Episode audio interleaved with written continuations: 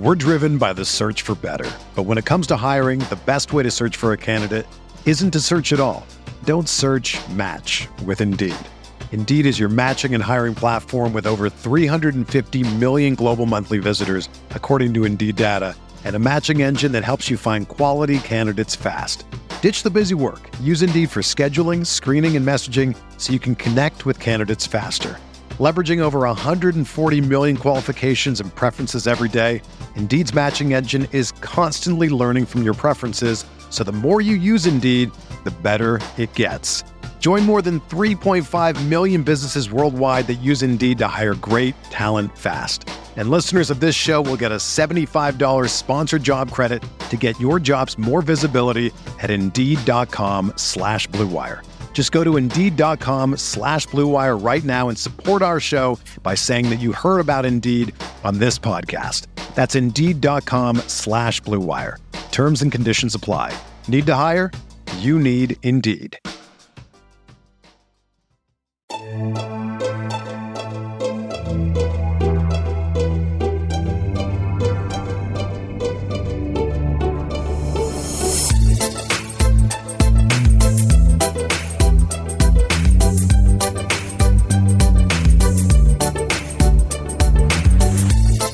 Hey there, Knicks fans. How you doing? It's your boy Jonathan Macri with you for another episode of the Knicks Film School podcast, coming at you um, in the middle of the week. Um, I was about to say in the middle of like something week, but there's really no word to distinguish this week. It's just another week in the NBA playoffs um, without the Knicks, unfortunately. But we inch ever closer to uh, some more fun stuff, draft stuff, trade stuff, free agency stuff. Uh, if you didn't catch uh, Monday's pod with me and Jeremy going through the Knicks salary cap, definitely check that out. That was a fun one. Uh, today we have a treat for you. Um, a published author is uh, joining me. I just got done actually uh, recording the conversation with him a little while ago. Fred Cantor, who you may know better as uh, Fred from Fresh Meadows, he wrote a book, a Knicks memoir, if you will, of his life as a Knicks fan. We talked about it. We got into some good old fun Knicks stuff. Um, you're going to enjoy this one. The book is great. Um, and there'll be a, a link uh, under this episode if you want to get it. Uh, might be able to get here in time for Father's Day if you want to get uh, the the dad in your life a nice gift. Um, but stay tuned for that um, in a little bit. Like I said, um, talk to him all about the book and his life as a Knicks fan. Um, in terms of news, not too much news to report at the moment. Um, I'm recording this at 6:19. My clock says right now on uh, Tuesday evening. The All NBA teams are going to be announced in about an hour and 40 minutes. Um, I can't imagine that anything regarding Julius Randle is going to get me so mustered up that I'm going to have to record an emergency YouTube, uh, whatever. I, if he made first team, well, let me let me bring Mr. Mr. Claudio in. Andrew, how are you? I'm good. How are you, John? Is is would Julius Randle making first team All NBA warrant an emergency YouTube live reaction? I don't. I don't think so. I think we all expect him to make an All NBA team. Um, I, I, I, I mean, we're, we're recording this. Is are the list supposed to come out this afternoon? No, it's eight. No, eight p.m. tonight. As well. So eight p.m. tonight. Yeah. So we're recording this at six twenty yeah. on Tuesday. Yeah. So it's we're an hour and a half away. So so we're recording this. What will now be in the past yes. of what eventually be in the future. We don't have a DeLorean, is it? Right. I, I, will say no, because clearly we didn't record a post game. No, we do the, a post game live stream. But I don't I'm think it's worthy. I'm comfortable with it because, like, look, if he makes first team, that's awesome. I don't think he's going to make first team. I think he's going to make second or third. If he makes third, are there? There's probably going to be some Knicks fans are going to be, you know, raising their pitchforks. I mean. Eh, whatever. It, he's going to make an All NBA team. He was eighth in the in the MVP voting. He's most improved player. I, I feel I feel good about our awards status after yeah. this year. Is that I would say? say the the so here we'll you will obviously know if we decided to record to go live because it will have already happened. Um, we will go live, John, if he doesn't make any. if he teams. doesn't make one, then I'll yeah, then I'll go live. There you go. Um, I would. I, I'm man. I don't think I know that. Oh, I know my awards history pretty well. I'm trying to think if there has been a someone who finished as high as eighth in the MVP to not make an All NBA team. That would be like when, um, oh my God, it was a Steve McNair, Peyton Manning year where Mhm. one of them won the MVP and didn't make the first all pro team or whatever for quarterback. So they split the MVP that year, and I think McNair didn't make the That was maybe that was the it. yeah. the it was it was either the All Pro or the Pro Bowl Because, It was all pro. It was all pro. because All Pro is the entire NFL, and Yes. Manning and Brady, I think, made it. This is like Maybe- listen, we we have the internet in front of us. We're just not gonna look it up because no, it's not it. speculating But I'm more just- fun. I, I don't think uh, I don't I don't what I, I he's he, he'll make it he'll make a team um and then but one other thing before we get to my conversation with Fred um so um we we do occasionally comment on the commentary of other people in the space hmm see my hands this is the Space, This is the Final Frontier. Yes.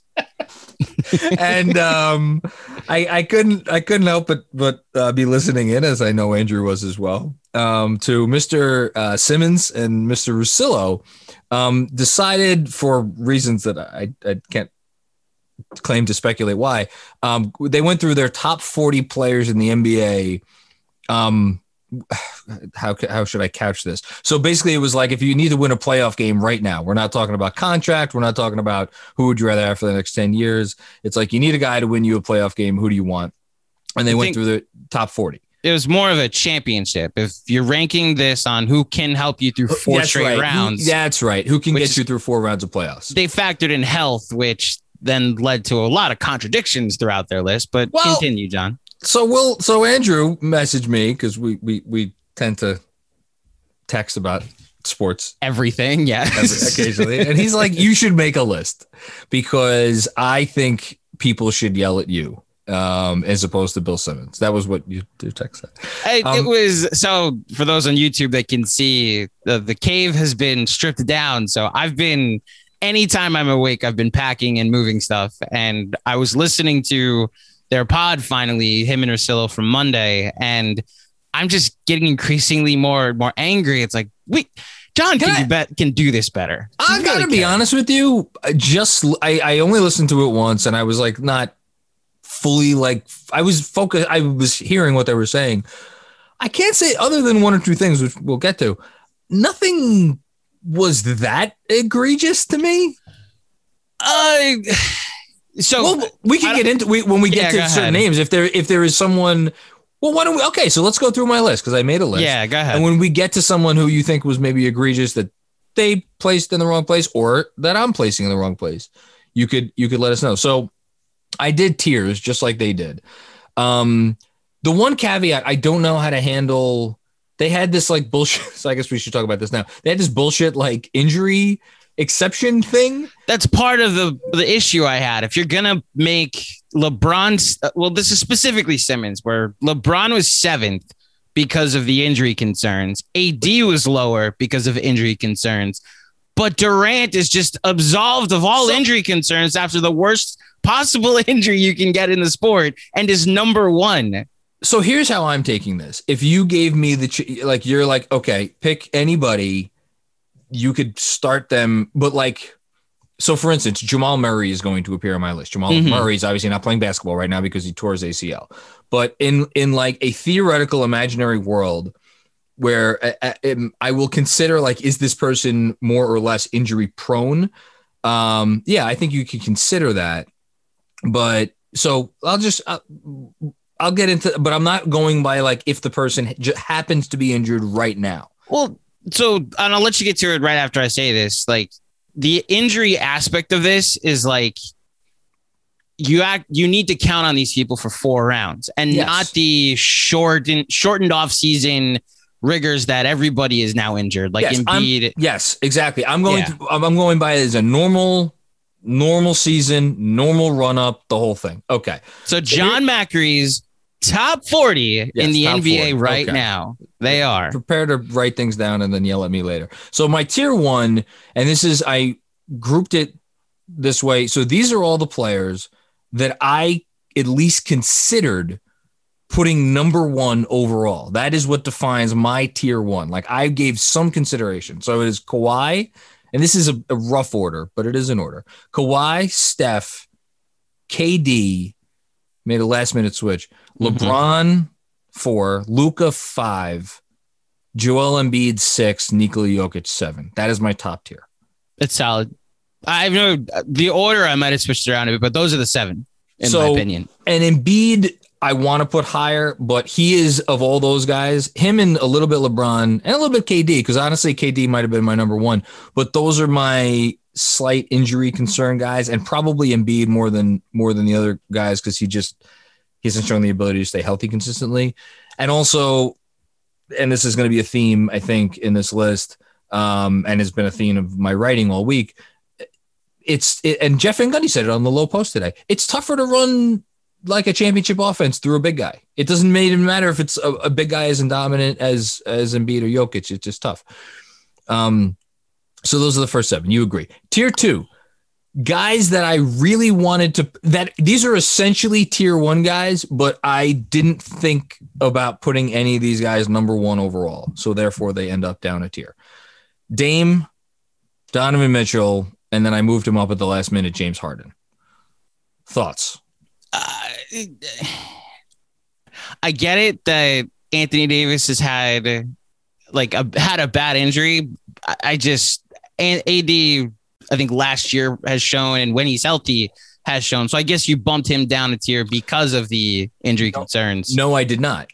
Okay, then I think I think AD is above Harden and above Donovan Mitchell. So here's my argument, and it's this is more have to, this has to do with another. Well, let me just so tier three for me. Again, this is in order. Trae Young, Mm-hmm. Giannis Antetokounmpo, Anthony Davis, and then just barely sneaking in, although I don't say this with most conviction, Jayson Tatum. Here's the thing. We're talking about a league where how are you generating offense? How efficient is the guy that is generating offense for your team? How much does your offensive generator help get good looks for other people on your team? And as we're seeing in the playoffs, like at the end of the day, it just kind of comes down to who your best guys are and how how talented they are. Because you know the Clippers are starting to muck up some of the stuff that the Jazz are doing, and like you know even when the Nets were healthy, the the Bucks were having some success with like stopping the the Nets secondary guy. Uh, We don't need to get into that. Giannis is a finisher. AD is a finisher. They may be two of the greatest finish, you know, two of the greatest five finishers in the history of basketball. But you're not running if you're running your offense through those guys, there is, I think, a ceiling on how far you could go. Whereas the first one, two, three, four, five, six, seven, eight, nine, 10, 11, and yes, I'm including Trae Young there. If you run your offense through those first 11 guys, I think you got a shot at a championship.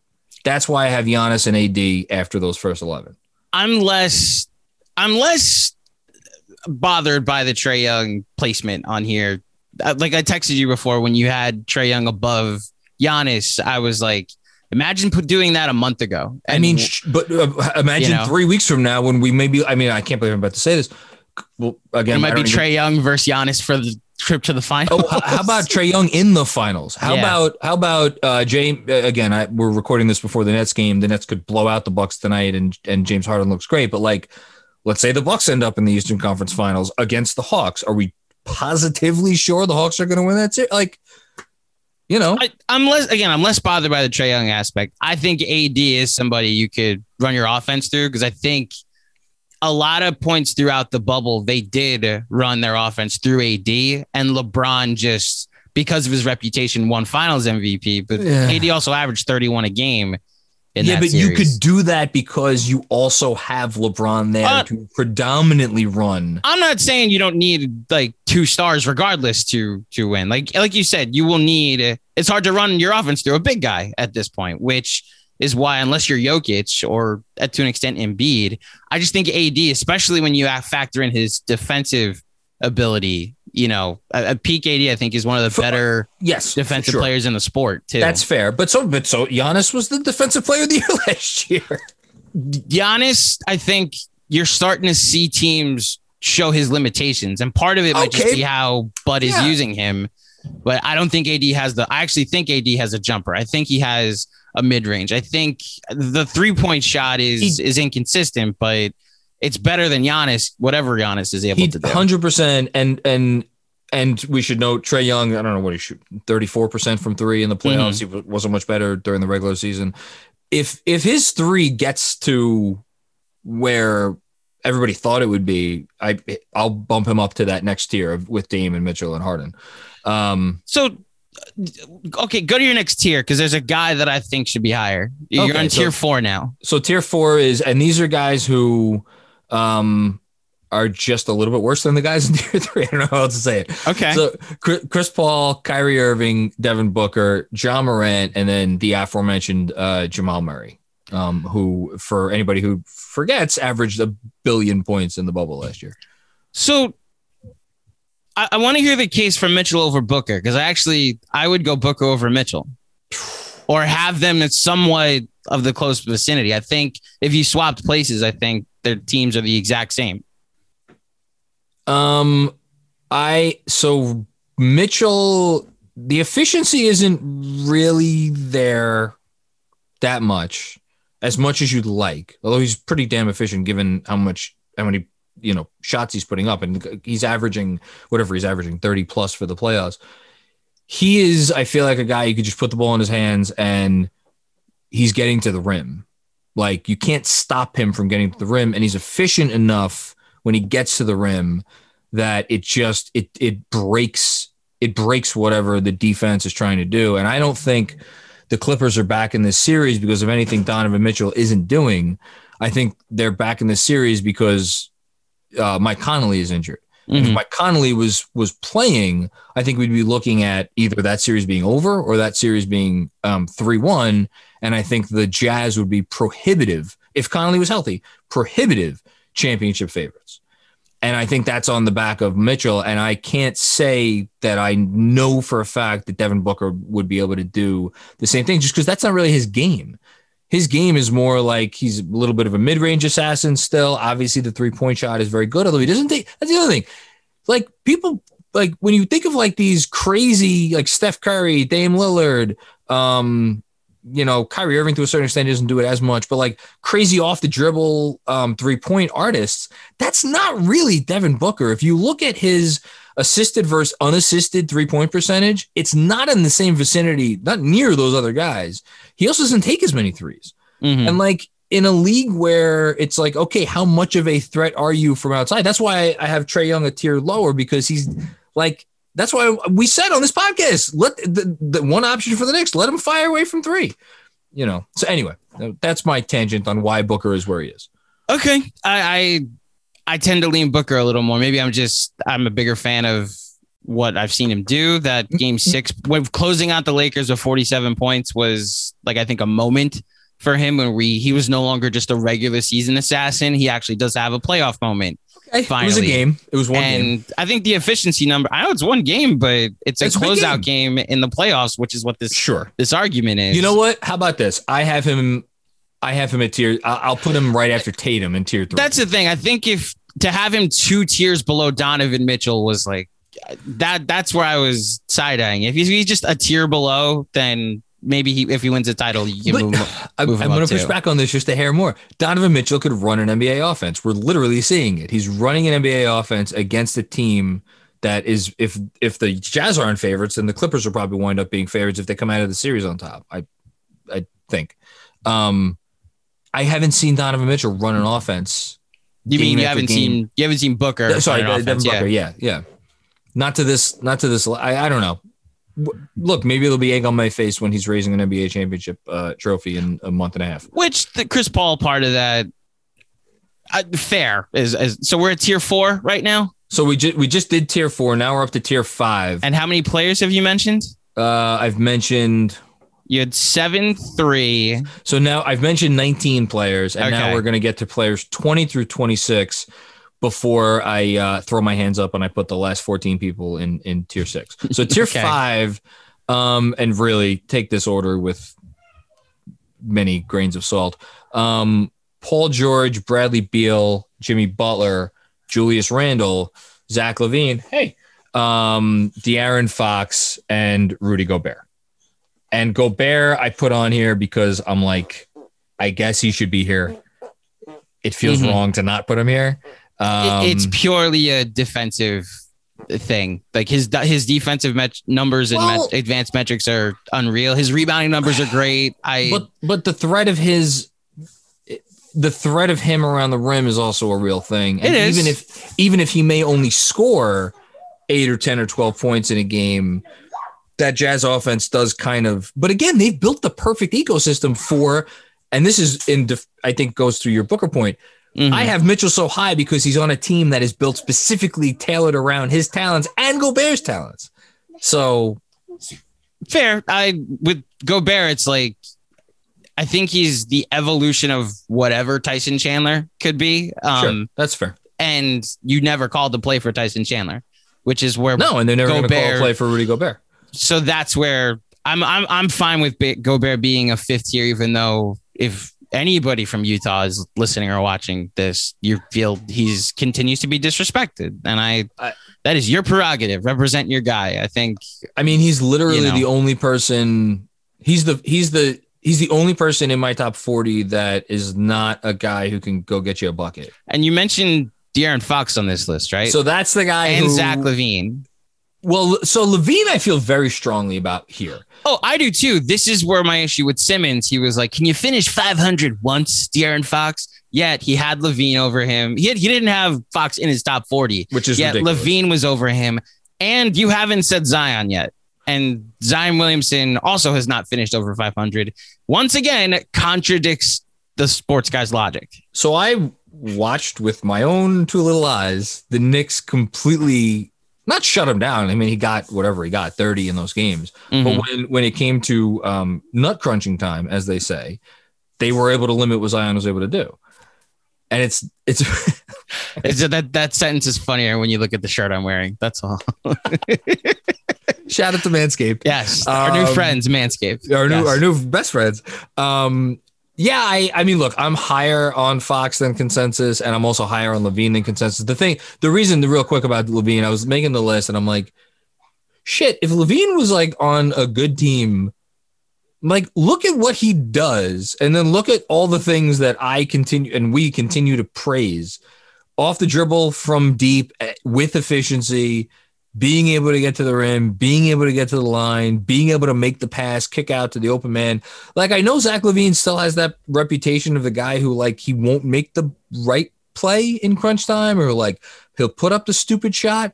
But when you look at the shit he's able to do, and again, if the question is who do I want on my team to get me through four rounds in the playoffs, once I get through those first however many 20 some odd guys, like, yeah, I'll take my chance with LaVine. I agree. I, I, I, the 26 you've listed so far, I would just, I would have in a different order, but I think you've, I agree on the 26. There isn't a person you haven't said yet that I would have uh, like a, uh, before any of these 26.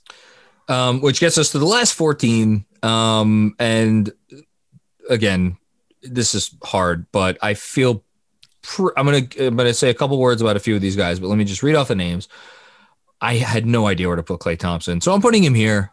Um, Godspeed, Klay Thompson. Go get healthy. When he's healthy, he's absolutely part of this. So I'm gonna give him the benefit of the doubt.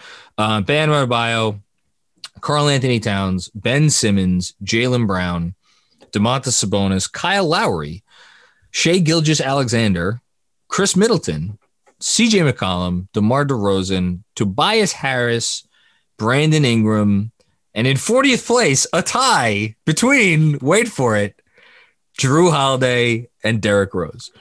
Um, Did I miss when you said Zion? You said Zion, right? oh, did I not write Zion down? Zion should be in here. So in that case, then there is no tie between Jrue Holiday and Derrick Rose. It's Zion. okay.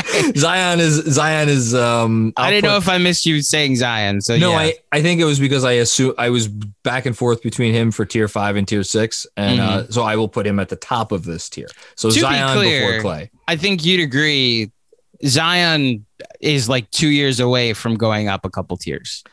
Um, I think The right He- situation, like it's the one thing I did agree with Simmons on in this pod. If Chris Paul, if the Pelicans had pulled the trigger on a Chris Paul trade, why couldn't they be having the same season that Phoenix is having?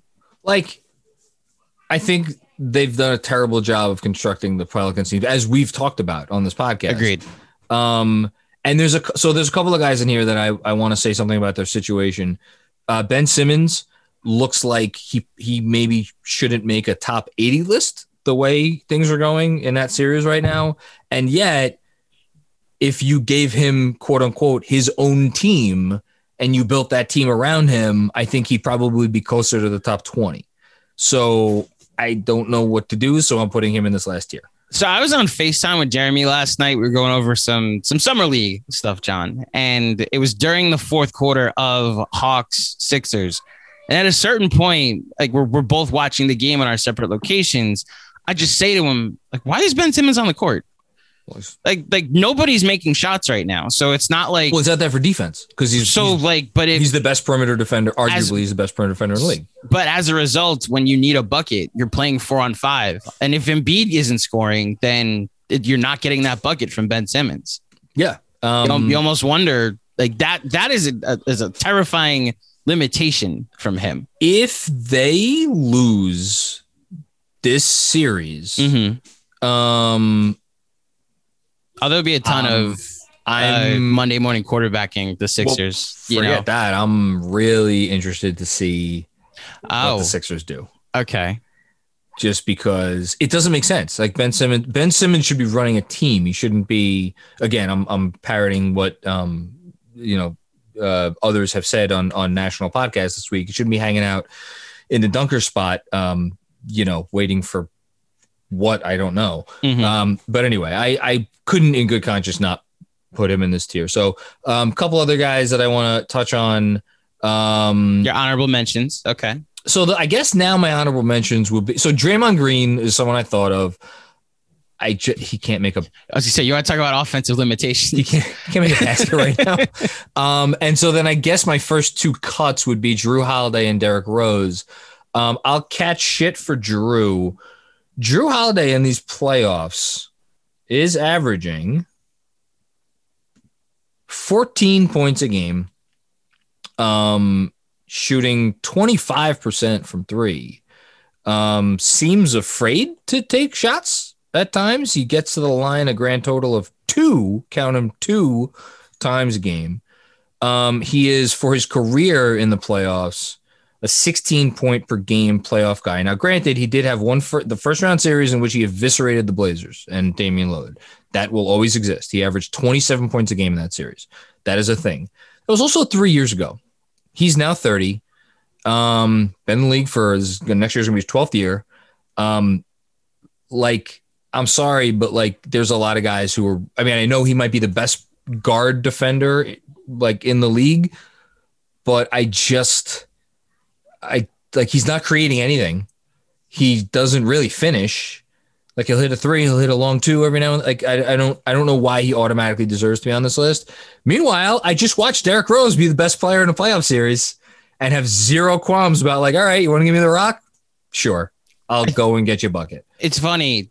I think going into this Nets Bucks series, we all looked at Jrue Holiday over Bledsoe as the this is Oh, yeah. the Bucks. This is the Bucks missing piece. This is what will put them over the hump. This is he can guard Kyrie, or you could switch him on to Harden. Then Harden went down, and it's almost as if what you got Jrue Holiday for hasn't been as necessary, and it showed more of his limitations. But they which- need a. But this goes back to the the Giannis Anthony Davis discussion. They Mhm. need a, a, a person to be in charge of the offense. Giannis Yeah. shouldn't be in charge of the offense. which lets you know we'll see what happens in hindsight because we could be sitting here and they've beaten the They Nets. could make the fucking Yeah, they could win the They could win championship the with this roster. It's like- so it's like we're but- saying what their limitations are, but they Yeah, might but win the title kind- anyway. I mean, let me rephrase that. I do not think that they're going to beat whoever comes out of the West. Um, but they can make the finals. Mhm. You know, I depending agree. on what happens. I agree. Um, so look, if I'm if if there's I I went through this a couple times. I don't think I've missed anybody. well, you didn't say Jaylen Brown, which I agree with, isn't a top forty. No, I said Player. Jaylen Brown. Oh, you did. He's in your tier six. He's in my tier six. Yes. Okay, then you didn't say RJ Barrett. What the hell, John? How many more times are you going to disrespect Rowan Alexander Barrett Jr.? Um, I think there's a chance maybe he makes tier six next year. Um, uh, tier four, John. or uh, tier two. Excuse me. I'm sorry. Yeah, Um, respect I on his name. I need to see him um What do I need? we don't. No, it was a joke. We don't have to. Okay. You don't need to see anything from RJ Barrett. Just continue to improve on our now twenty. Happy birthday, RJ Barrett. Happy birthday, you RJ! yes, only 21 years old. There you He'll go. Be fine. Um, Drink Yeah, some of John mean- Scotch on us. There you go. are are there any? Is there anybody else that I I thought about including? Um, just really quickly. Tobias Harris wasn't on any on any tier. No, he right? was. I Oh, He's put- on also tier six. Okay. Yeah, I put Tobias in, in tier, towards the end of tier six. Yeah. Um, I didn't include Russ. I'm not a Russ guy. I've never been a Russ guy. that's the big Um, one then. He's not. I think there's an equally high chance he loses you a playoff game as he wins you a playoff game. I think you've seen him lose more playoff games than you seen have him seen him win playoff games. Seen him lose quite Evident by the fact that once the Kevin Durant left, the Oklahoma City Thunder couldn't get out of the first round, even though he was an incredibly great, as far as statistics go, regular season performer. Um, yeah. Um, yeah. No, Ah, I think it's a solid 40. And for those of you watching on YouTube, you'll see that I've inserted the graphics of all the tiers. Oh, are you going to do that? I am. That this you, Right this is me producing on the fly, but I'm people will see what I've done. You can see the full graphic. We'll also have it tweeted out today, so you can yell and comment or whether you agree or disagree with John's top 40. Conley, I feel like it's recency bias, me not including him, but he's also 30, whatever years old. And like, he's obviously, this is not the first time he's broken down recently. hmm Um, no I think the Kemba la- Wa- Last What? thing we should say, no Kemba Walker, true. No um, the last thing we should say because we got to get to to the interview. Yeah. Um, it's just fascinating how like Luka doesn't have a teammate on here, and this will lead into obviously the the athletic article. We have Mike Yeah. coming on again next week Yeah. to talk about how you know one former unicorn or unicorn 1.0 can't crack. Would you have him in your top 50, John? At this point, no, I don't know that I'd have him in my top here's a better question. Based off of what we saw this season and that playoff series, would you have Tim Hardaway Jr. above him? I was, I, I, I'll tell you this when I was like, there was a literally a split second where I was making tier six and I'm like, Tim Hardaway Jr. should be here, right? he looked really so much better than KP. And the, the But he's a he's a guy who again he'll win you two playoff games and then Mhm. lose you two or three or whatever the next. But the the point is, for someone that was supposed to be Batman and then Robin to Batman when he went to Dallas, to now just be on the same par as Tim Hardaway Jr. is the most incredible twist of that story. You know, I, yeah, this is, I think there's still more. we can get more into it with with when I'm- Bassett, I'm excited when Mike for that. I'm just- on next week. Um, Vooch, I did not have on here. I want to just shout out to Vooch. I don't want I this could have like predicted that knowing just- your history. I'm just I'm not. A, what do you want to say? I'm not. A, I'm not a Vooch. Uh, VanVleet. Uh, VanVleet. I thought about um, Mhm. briefly. Um, and No Tyler another Hero. guy. Another guy actually. no Tyler Herro, yeah. No Tyler. Another guy I thought very briefly by people are gonna yell at me for this one. Next year, I'll bet this guy will be on here. Anthony Edwards. Ooh, okay. Oh, you didn't. You had cat in, in tier six, right? I did have cat. I, Okay. I didn't okay. feel great about it though. I don't know where I, am on cat. I'm not want to talk about can you just be 500 once? You That's the that's the that's the guy you have that know. conversation. Yeah. Um. Yeah. Look, Anyway. look. Overall, I I had no. Oh, you, where'd you have LaMelo? I didn't have LaMelo, So LaMelo's on tier seven, which is Um, everybody else. I want to see. Let's see a little bit more. So you had nobody from this draft class. No, and I had, and the only person I had, I had Zion and Ja from the last draft class. Mm-hmm. All right. I've I the 40 I think I agree with. I think there's just the order of the top 22 or so that I would switch around. Okay. Which, you know, uh, we this is the fun part of lists is they don't they don't they're personal. They don't actually matter at the end of the day. On that note, um, this was fun. Thank you for uh, asking me to do this. I enjoy, I did very much enjoy this. and seriously, everybody on YouTube, be nice in the comments, but Oh, you don't have to be nice. drop your no, John. Let them be. That we want to at least preach to core on here. Comment with your top forty or where you disagreed, and tell us where in the top, what your top twenty would be. We'd love some feedback on this. I would love some feedback. We're driven by the search for better. But when it comes to hiring, the best way to search for a candidate isn't to search at all. Don't search, match with Indeed. Indeed is your matching and hiring platform with over 350 million global monthly visitors, according to Indeed data, and a matching engine that helps you find quality candidates fast. Ditch the busy work. Use Indeed for scheduling, screening, and messaging so you can connect with candidates faster. Leveraging over 140 million qualifications and preferences every day, Indeed's matching engine is constantly learning from your preferences, so the more you use Indeed, the better it gets. Join more than 3.5 million businesses worldwide that use Indeed to hire great talent fast. And listeners of this show will get a $75 sponsored job credit to get your jobs more visibility at Indeed.com slash BlueWire. Just go to Indeed.com slash BlueWire right now and support our show by saying that you heard about Indeed on this podcast. That's Indeed.com slash BlueWire. Terms and conditions apply. Need to hire?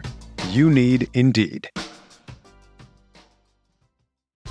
If you're a basketball junkie, then you know there's no better time of year than the NBA playoffs. Twice a week, JJ Redick is cooking on his podcast, The Old Man and the Three. He has guys come on in all stages of their careers to talk about the league and share stories you won't hear anywhere else, including Devin Booker on why he talks so much trash, Ray Allen's epic free throw competitions with LeBron in Miami, and the moment Tyrese Halliburton knew Pascal Siakam would be a good fit in Indy. In addition to player interviews, every Monday JJ breaks down the top three things happening around the NBA with unmatched analysis, not outlandish takes, and is often joined by masterminds of the game like Tim Legler to dive deep on rookie reports, trade breakdowns, and why is mean mugging now a tech. You won't find another outlet that covers the game as comprehensively and with such insight as JJ does it on The Old Man and the Three.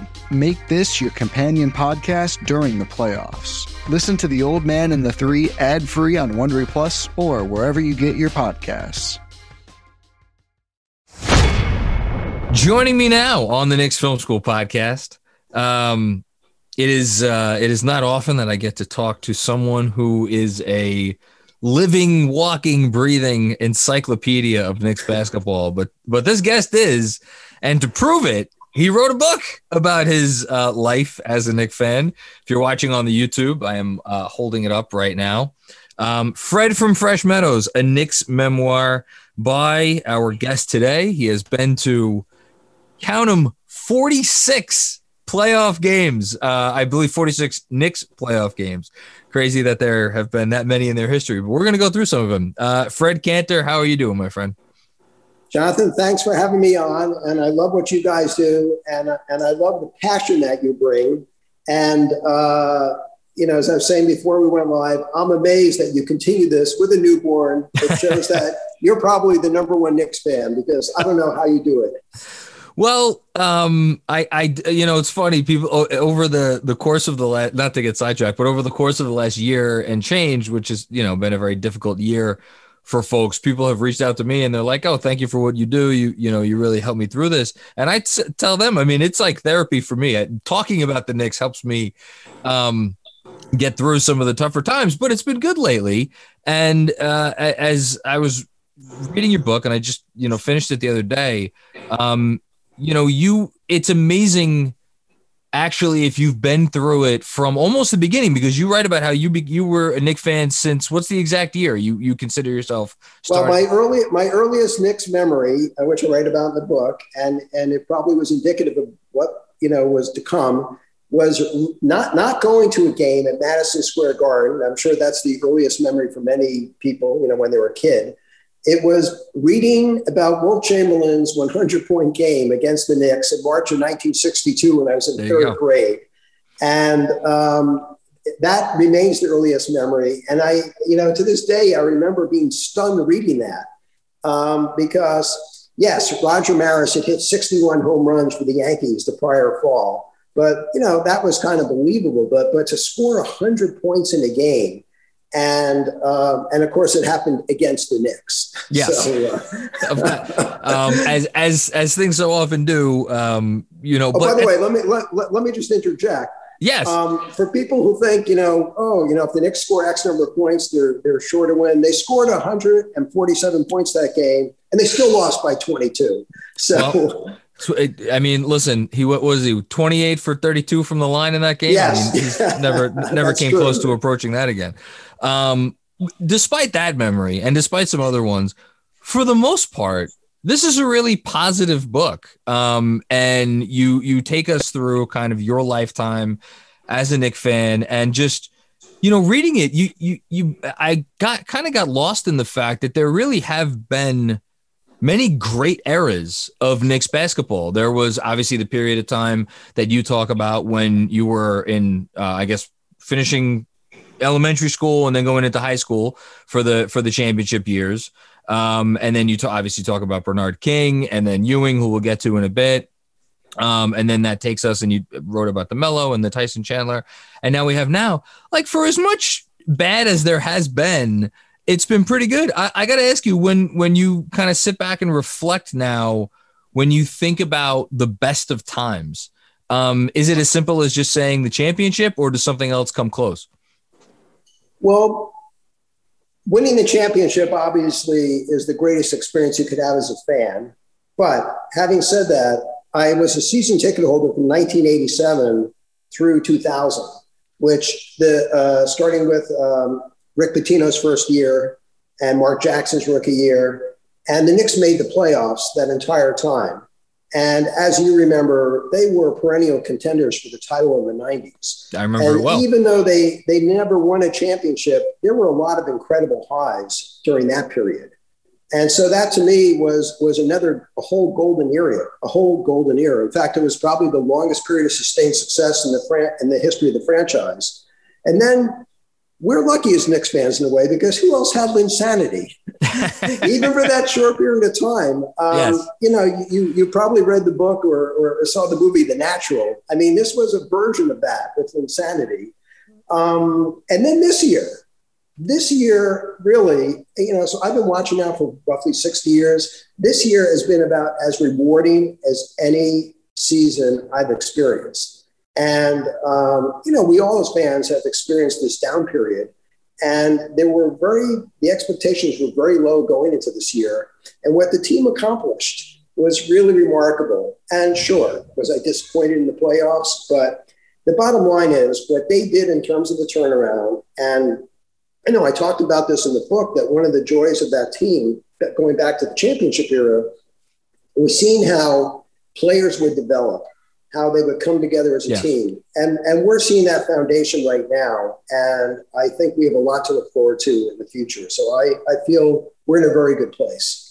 um, you know, and you're someone that people should really, you know, um, pay attention to here because you. So I, I was struck by, I was struck by a lot in the book, but one of the one of the things that you you it becomes very clear is that you have, at least by my estimation, and I don't know how much time you spent looking stuff up, but it sure feels like you have something of a photographic memory when it comes to remembering old games. I mean, the stats that you pull out here um, throughout the book are, are just incredible.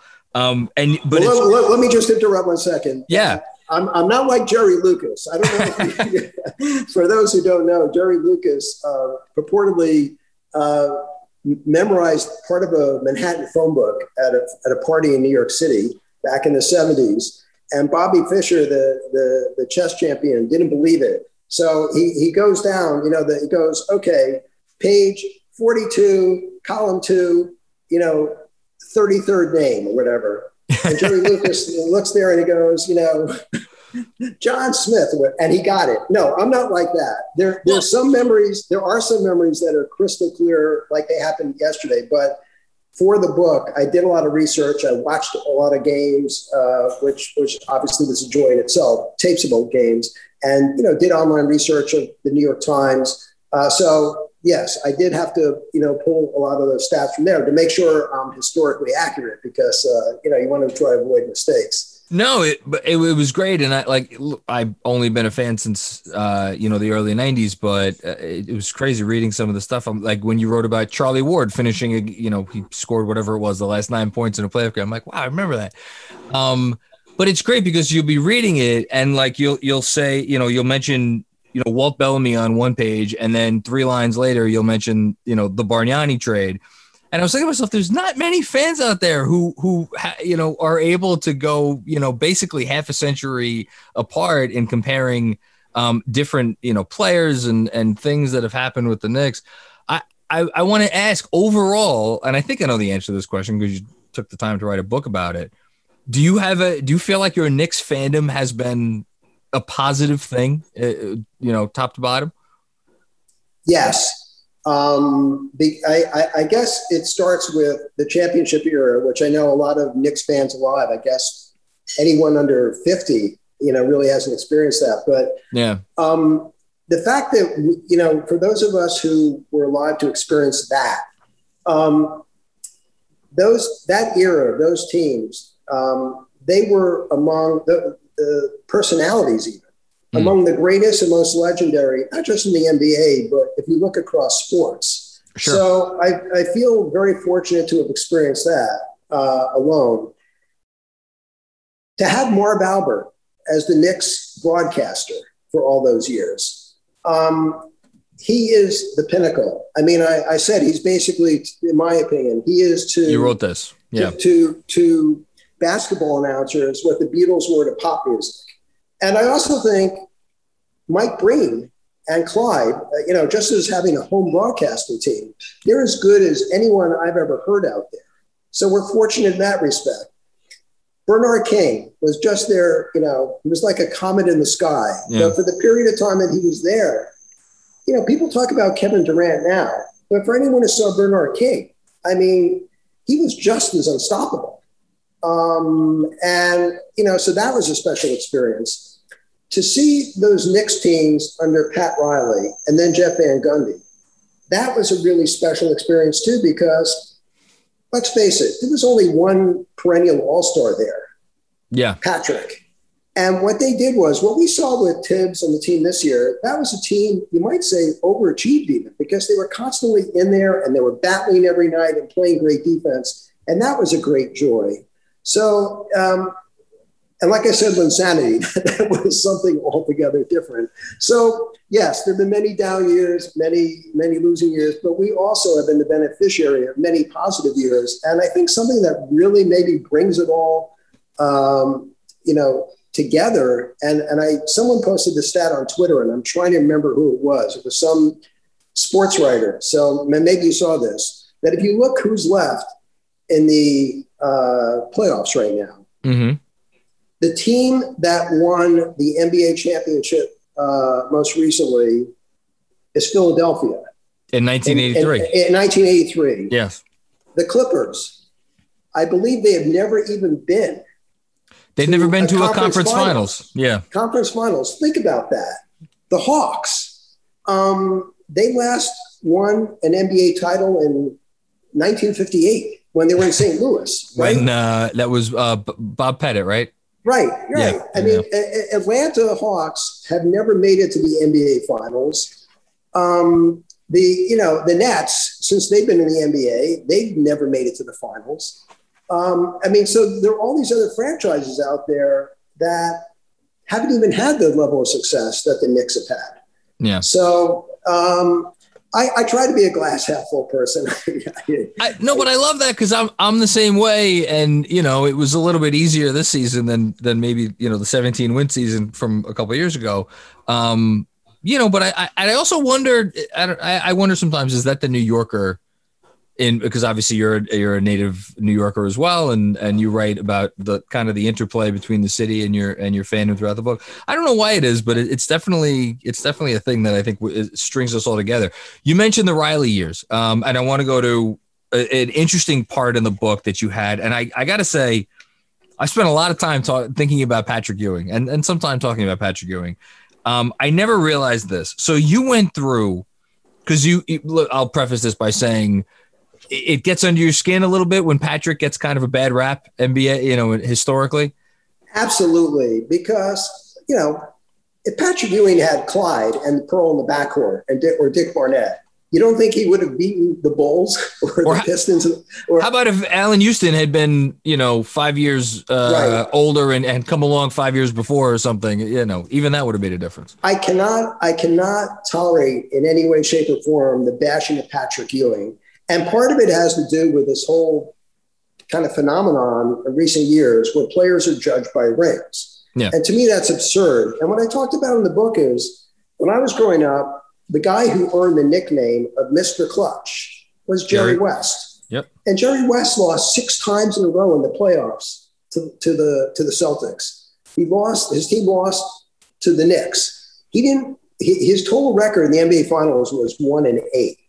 And yet no one ever thought of him as a loser or less than a champion or not being a clutch player. He was unbelievably clutch. And I feel the same way about Patrick Ewing. So that's why I had not seen this done in before. I looked it up. And Yeah. what I did was I compiled his stats. His, his 10 stats. elimination games, basically. went- right from not elimination games, but in the final games of a best of five or best of seven. So either game And- five or game seven. Yeah. Right. And, and there were 10 such games that the Knicks played in during uh, Patrick's time from 1990 through 2000. And in, in 10 of those, in, in six of those games, the Knicks actually played on the road, which, as you know, makes it more of an uphill battle. Yes. The, so even though they had six of those games on the road, the fact of the matter is the Knicks had a six and four one loss record in those games. And Patrick only failed to have a double double once. Um, and, and and more than that, I mean, you go through the you know 31 and 10, 31 and 19, 24 and 22, and there's you know he's six assists here, five blocks there. I mean, the numbers are are outstanding. And and then if you look at the who he lost to, he lost to Michael Jordan twice. No real great shame in that. He lost to Olajuwon, obviously, in the finals in that game seven. And then there was the one Reggie Miller loss um, in 1995, and he won the rest of the games. Absolutely. And for anyone who has any questions about Patrick Ewing's abilities, they really should uh, Google and look at the YouTube tape of Game Five against the Boston Celtics in 1990, because Which you write about very eloquently. I enjoyed that um, part. Yes. because that was Bird, you know, and McHale and Parish and and and DJ and Ainge, and those were the champion Celtics. Yes, they were uh, four year, years removed from their last championship. yeah, but they, had- were they were still they were still yeah a top team that had made it to the Eastern Conference Finals two years before that, the NBA Finals three years before that. And Patrick was an absolute monster. And I think he, if he had someone else, I mean, I know in, in, in recent years, people talk about if you get X player or Y player. I think the, the, the biggest, I don't know if I use the word failure, but the biggest shortcoming perhaps of the Knicks front office in all the years that I've been uh, a fan of the team was their inability to get one more big star player to complement him during his prime. And by the way, this is not a knock on Oak, you know, nor No, knock on John Starks. they were Uh, they were good for for what they were, but we're talking about guys who were one time All Stars, and the only time they made the All Star team was was the the year they went to the finals. So, um, no, it's not a it's not a knock on them at all.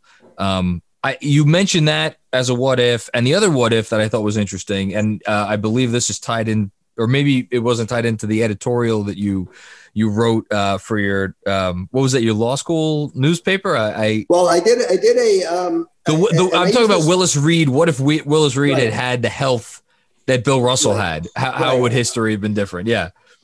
Um, well, actually, just I'm right. Just a little bit of background, and part of what I did in the book was talk about the kind of conflicts we experience as Knicks fans Yes. in terms of you know, well, if I do this, you know, and I'm going to miss out on this experience, and or I'm going to miss out on this family event because of the Knicks game, and and I like the ordinary. I call myself or consider myself the ordinary rational Knicks fan. I would just do things that favored being involved with the Knicks rather than, you know, uh, other more important things. And by the way, I, you know, I consider myself responsible in most aspects of my life, just as you are, you know, as a husband and father and Well, everything else. But Listen, but, you're talking to someone whose daughter got christened uh, two days ago that was prepared to reschedule the christening if the Knicks had a playoff game that day. So I don't know if I don't know if rational, uh, you know, family man is the good descriptor for me. But please continue.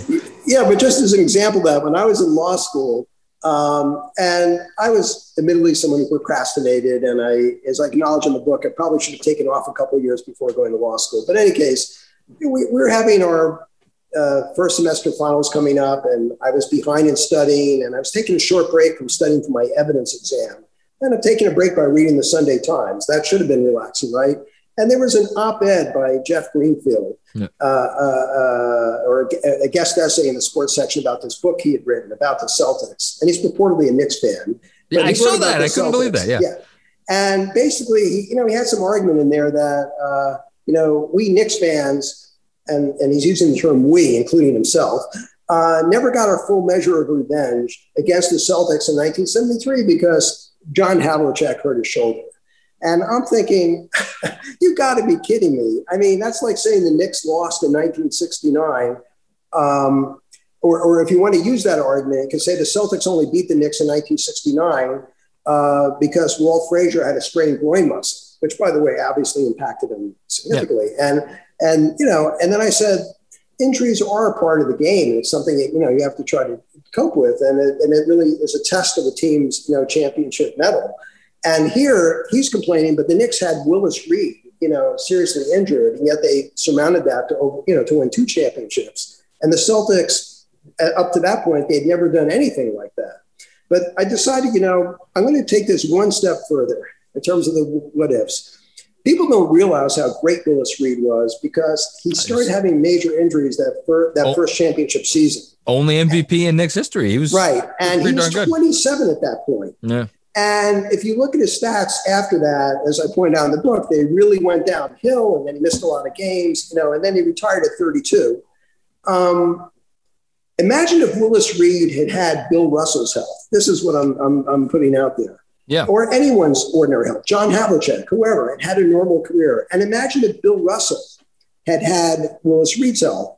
So Bill Russell turned 27 in 1961 when the Celtics won their third title in a row in fourth and fifth years. If Bill Russell had a fight with what Willis Reed did, and if you've seen footage of Bill Russell, you know how he, he depended on his agility and quickness. He was Celtics, quicker than anyone back then. Right. I mean, especially at that size. The Celtics would have gone on maybe to win one more title. Their title run would have been over. And so they would have won, uh, they, they would have won three in a row in four and five years, and maybe won a couple years after, after that. The Knicks, however, if Willis Reed had been healthy, oh. I believe they could have gone on and won a total of seven titles in a row. Well, especially because it was the 70s, and that was a weird era in the league where there wasn't a whole lot of, of you know, some of those teams in the mid 70s were a little iffy. Well, there were some very strong teams when I mean the, the Bucks and the you know and the Lakers, uh, but and the Celtics. But the point is, as you know, matchups are everything. Sure. And the Knicks because of their mobility, the mobility of Willis Reed, uh, you know, to go outside, and the fact that the Knicks really, you know, and I wrote about this, they were a prototype of what happened years later because they had five people you could count on to take a shot yep. in the closing seconds, five people who could shoot from the outside. And they could beat any type of team. And the height of their success and the style of play was when they opened up that 69 70 season, their first championship season, with a 23 and 1 record. Yeah. And, you know, for those fans who remember a few years ago when Golden State, you know, just went off, well, that's what the Knicks were like when Willis Reed was healthy. And so I say, if Willis Reed had had Bill Russell's health and, and Bill Russell had Bill Russell, uh, Willis's health and vice versa, Bill Russell would have been, you know, remembered as a great player. Don't get me wrong, but the Knicks would have won six or seven in a row, and that would have been the greatest dynasty in NBA history. what, a, a, great what if, uh, if there ever was one. A, a couple more, and then I'm gonna let you go. You you tell you tell a great story about um, I, it was I believe before, correct me if I'm wrong, it was before game seven against the uh, Washington Bullets, a matchup against uh, Earl Monroe, um, in which a girl called your house inquiring about the, the prom. Oh my God. And you missed the fourth quarter of a massive game because oh. you were trying to. I can't. I don't want to put you. I, will let you tell the story because no, no, I, I, read this I, and I'm like, well, Jonathan, I, I, my understanding, I've heard through the grapevine that that you had a lot more confidence with women than I did back in the day.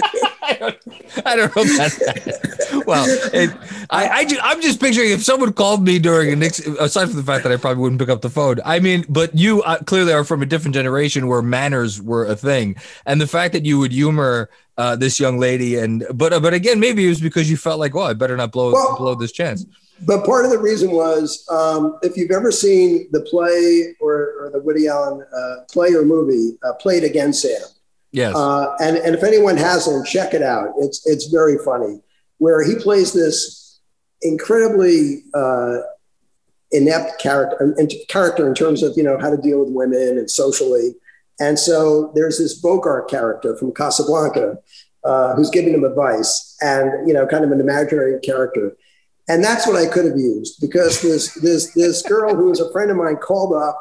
Uh, first of all, just, just let me explain that there was no caller ID back then, you know, voicemail, nothing. So yes. uh, my mom picked up the phone figuring it could be an emergency. and it turned out to be for me. And basically, I was trying to get her off the phone politely. And then it turned out she was asking me out to the senior prom. And I was trying to come up with excuses. and but and your reasoning was because your you you your friend liked her. Yes. I well, mean, I had a friend who, yes, a friend who had dated her for quite a while, and there- and there had been, you know, some tension, and it appeared they'd been breaking up. And but my attitude is, I'm also kind of an old-fashioned guy that if there had been a breakup, you know, you got to let the dust settle. You don't try to, you know, pick move right in after a friend. See, breaks I, up I, I run I run right through that dust. I get my my my parka or whatever. I you know I don't know what it is. Um, no, but you're again you're you're a But, but, but in any a case, scholar. it was one of the worst experiences of my life because I had this very awkward phone call with this girl who, who was a friend of mine. I mean, you know, um, and I get off the phone. I, I rush back into the den. The game had just ended. I missed the entire fourth quarter. The Knicks lost game seven to the Bullets. I'm crushed. Um, you know, and then I'm thinking, and I'm not a religious person, but I'm thinking, wait a minute, is God punishing me because I treated Polly so badly? but you did the but you were trying to do the honorable thing. That's why I don't. Uh, maybe, who knows? Maybe that's uh, In any case, uh, maybe that's also why we- Linsanity happened because you did the right thing then. But we, Um, you know, we didn't even have tapes back then, so I, I had no idea what happened, other than my parents describing it to me. So yes, that was just one of those, you know, terrible, bad. Oh, one final thing, just to show Yes. how Knicks, you know, impact our lives. I mean, that afternoon, I got my first college acceptance to Princeton, which was one of my top two choices. So you can imagine how elated I was. Uh, it should have been one of the great days of my life, right? You get into one of your top two choices. You know, not to mention that Bill Bradley went to Princeton, so I was very Yes. excited for that reason. Because of the Knicks, this Knicks loss, coupled with the way I handled the call with, with Polly, I was so deflated that evening. I was so crushed, and there was a part of me thinking, God, would I have traded this Knicks victory for a rejection from Princeton?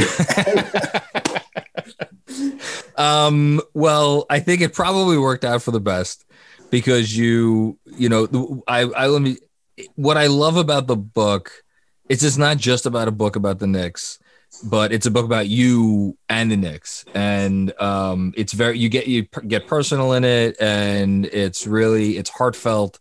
Um, and it makes you, um, you know, it makes you appreciate, I think, because I think a lot of, especially, you know, we we were talking about, you know, before we started, how much time I spend, and I also have a family and everything. And you and some nights you question, you're like, man, I'm really dedicating this amount of hours to this. But at the end of the day, sports fandom is, you know, it's in your blood, and a book like this makes really brings that to light, and it makes you feel it. And um, and so the last thing I'm I'm going to ask you is why why did you take the time to write this because it's it's um i'm happy you did but i'm just curious is there anything that prompted you to do it or you just were like Yeah, yes. It started during the pandemic because I was uh, basically stuck at home due to my age and stage and my underlying health conditions. And I wanted to do something that would transport me. And this just Okay. started as a personal project. And so I just started writing about my experiences, and I love doing online historical research. And of course, watching old uh, uh, tapes of old games was something transporting as well. And it then escalated from there. And um, I ended up uh, contacting Alex Wolf at the Strickland, uh, who you know, and this was a relatively new website. And I, you know, I told him I had this manuscript. You know, would the Strickland consider publishing it as a print-on-demand book through KDP Amazon? and that we could do it as a charity project for the John Starks Foundation. And he really embraced the idea. And, uh, you know, one thing led to another. And, uh, you know, the John Starks Foundation naturally was very happy about it.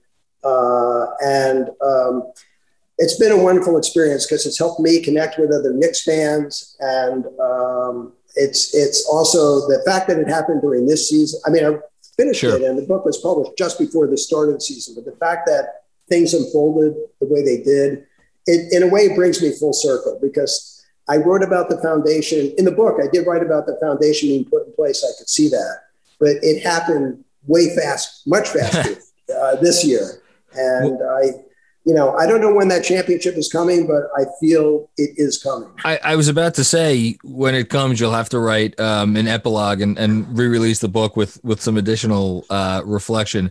Um, can you just let folks know um, where they could where they could find the book and um, yeah, in case I want to. Yeah, it's so uh, it's it's available exclusively at Amazon, uh, Amazon.com. And you know, if you go there, you'll see that we've been very fortunate to have generated a lot of wonderful reviews and you know a lot of favorable press coverage. So, uh, in fact, we've even heard uh, uh, from some of the reviews and, and, some of the commentators that this book is not just for Knicks fans. That oh, it's no, who, not at all. That that people who are who are diehard fans of any team who have that kind of passion can really relate to the book, and that's that's what I was hoping to accomplish in part. If you've ever rooted for a team in your life, um, this will this will, or if honestly, if you've ever been passionate about anything in your life, um, this will resonate with you. Again, um, Fred from Fresh Meadows, a Knicks memoir by Fred Cantor. Um, we will, if you're um, watching this on the YouTube, we'll we'll put a link to uh, the uh, Amazon uh, listing, which I'm sure um, our wonderful producer Andrew Claudio could find. We'll put it right there in the description. If you're hearing it on the podcast, again, Fred from Fresh Meadows, a Knicks memoir by Fred Cantor. Um, really enjoyed it. Great book. Definitely recommend everybody to get it. And Fred. Uh, here's to um, another, you know, 60 years of, of uh, did I get it? How many years has been? Let's see, 50, 62. So well, oh, coming up on 60 years now, right? Yeah, so I'm 67. I don't think that's going to happen. But, hey, uh, listen, uh, just, medical like, you know, medical science being what it is, you never know. but uh, thank you for having me on. I, I really appreciate it, and uh, you know, love what the Knicks Film School does. So keep up the good work. Appreciate it very much, and everybody out there, uh, thanks for tuning in to another episode of the Knicks Film School podcast. We'll be back with you with some more before you know it.